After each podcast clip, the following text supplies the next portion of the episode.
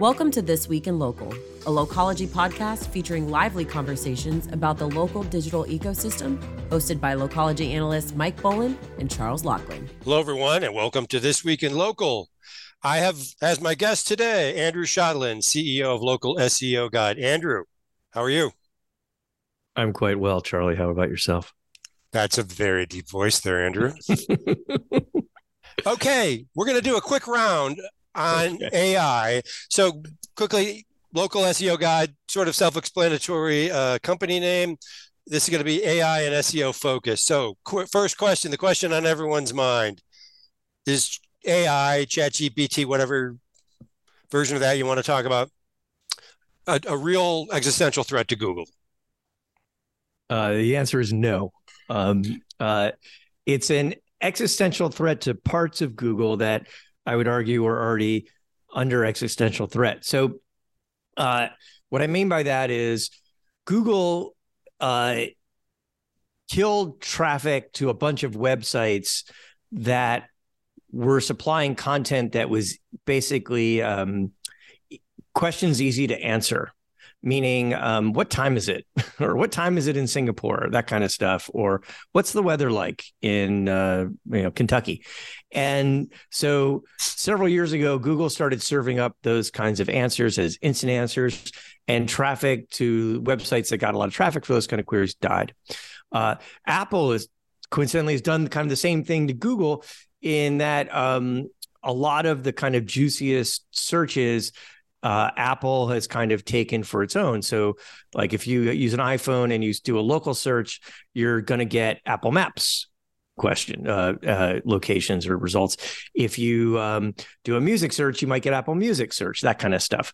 And so, so Chat GPT and other similar AI tools like that are making it so that I no longer have to go to a search engine to get the answer. So, as an example, we um, if you if you've ever there are certain excel formulas i use over and over again and sometimes i forget them and i go to google and i type how to how to do this stupid excel thing and i get a website that gives me the answer. I almost never have to do that again because chat gpt is really great at uh, basically telling me how to do some obscure excel formula. Uh, we use in SEO, we use something called regular expressions. If you're a coder, you would call it regex or regex. Uh, and now I can just go to uh, ChatGPT and ask for a regular expression that does all sorts of crazy things. And it really works well.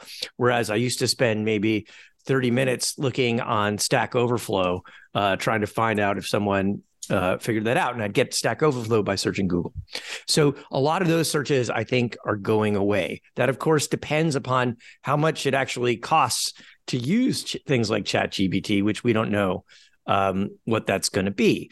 Uh, so if it's free, that's going to hurt all those queries in Google. Uh, if it's uh, pay per play, then uh, I don't think Google has a lot to worry about even for those kind of queries because most of us are cheapskates. Do you think Google has played this right to this point? I mean, because that that question is out there, and there was some reporting about there was an all hands meeting at Google, for example, where Code Red. Yeah, and there's like supposedly like this, yeah, Code Red. Supposedly a, a, team has been assembled, you know. But from your perch, do you think Google is handling this properly? I'm sorry, I just keep thinking of that scene from A Few Good Men with um, Google, the Google CEO. Damn right, I ordered that Code Red.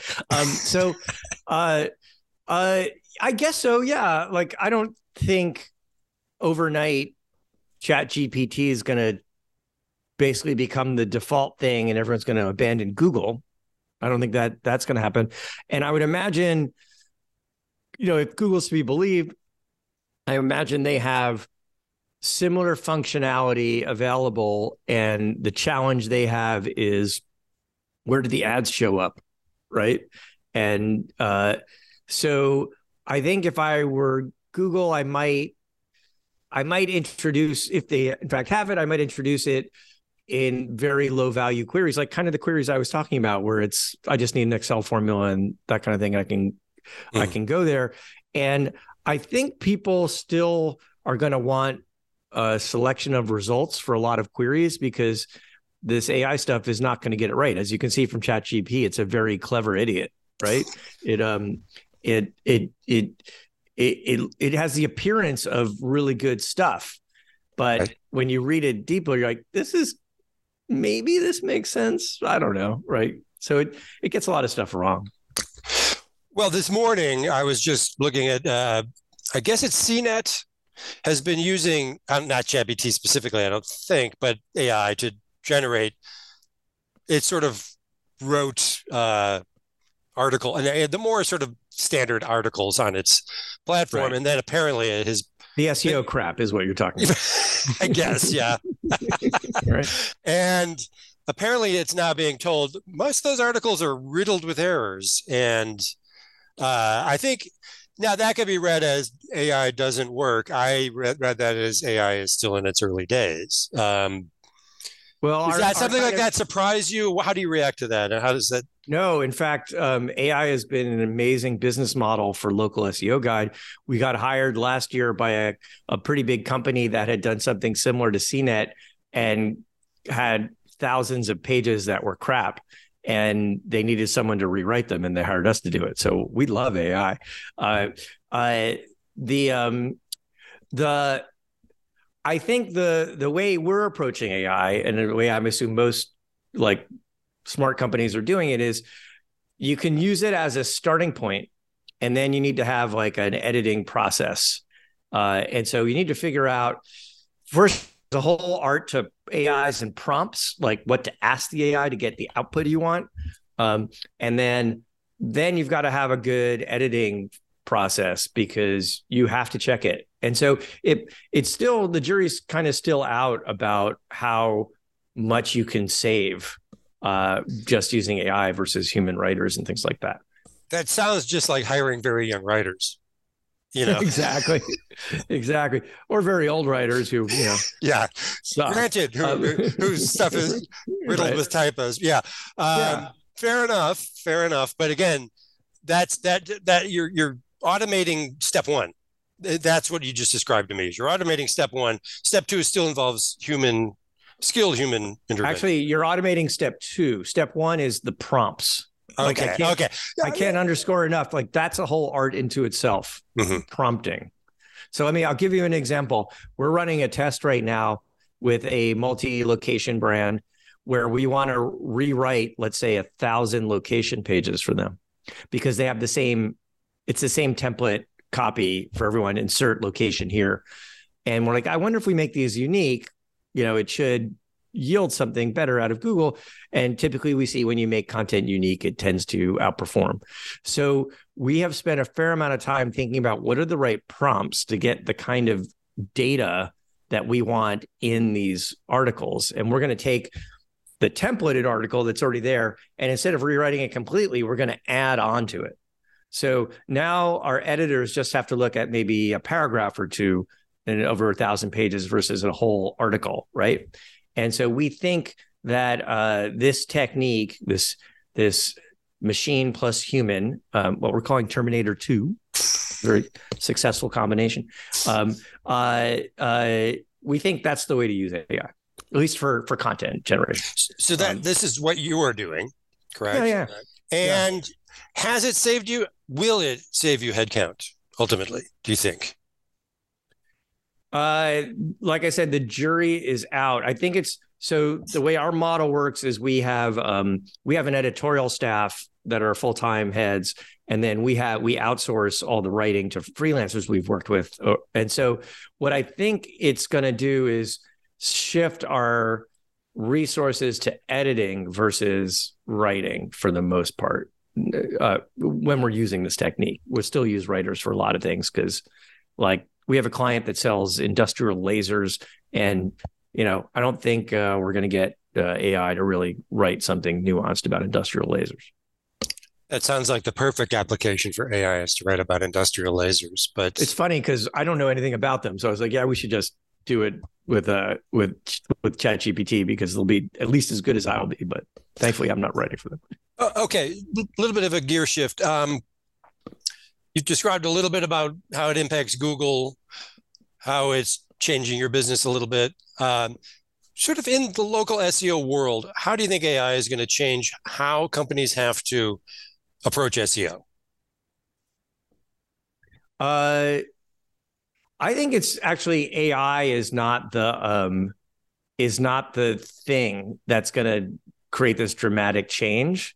I think it's machine learning, which I okay. for most people it's the same thing. Like, like conflated. Like, yeah, it's but really more um, creating systems to um, to basically get kind of instantaneous feedback on how things perform and then adjust things automatically based on that feedback. I think that's the real future of SEO. So there's there's some um, there's some uh, techniques out there right now. Like uh, there are a bunch of companies that will sell like a thing that will adjust, you know, the linking on your site by an algorithm, and that's kind of kind of halfway there.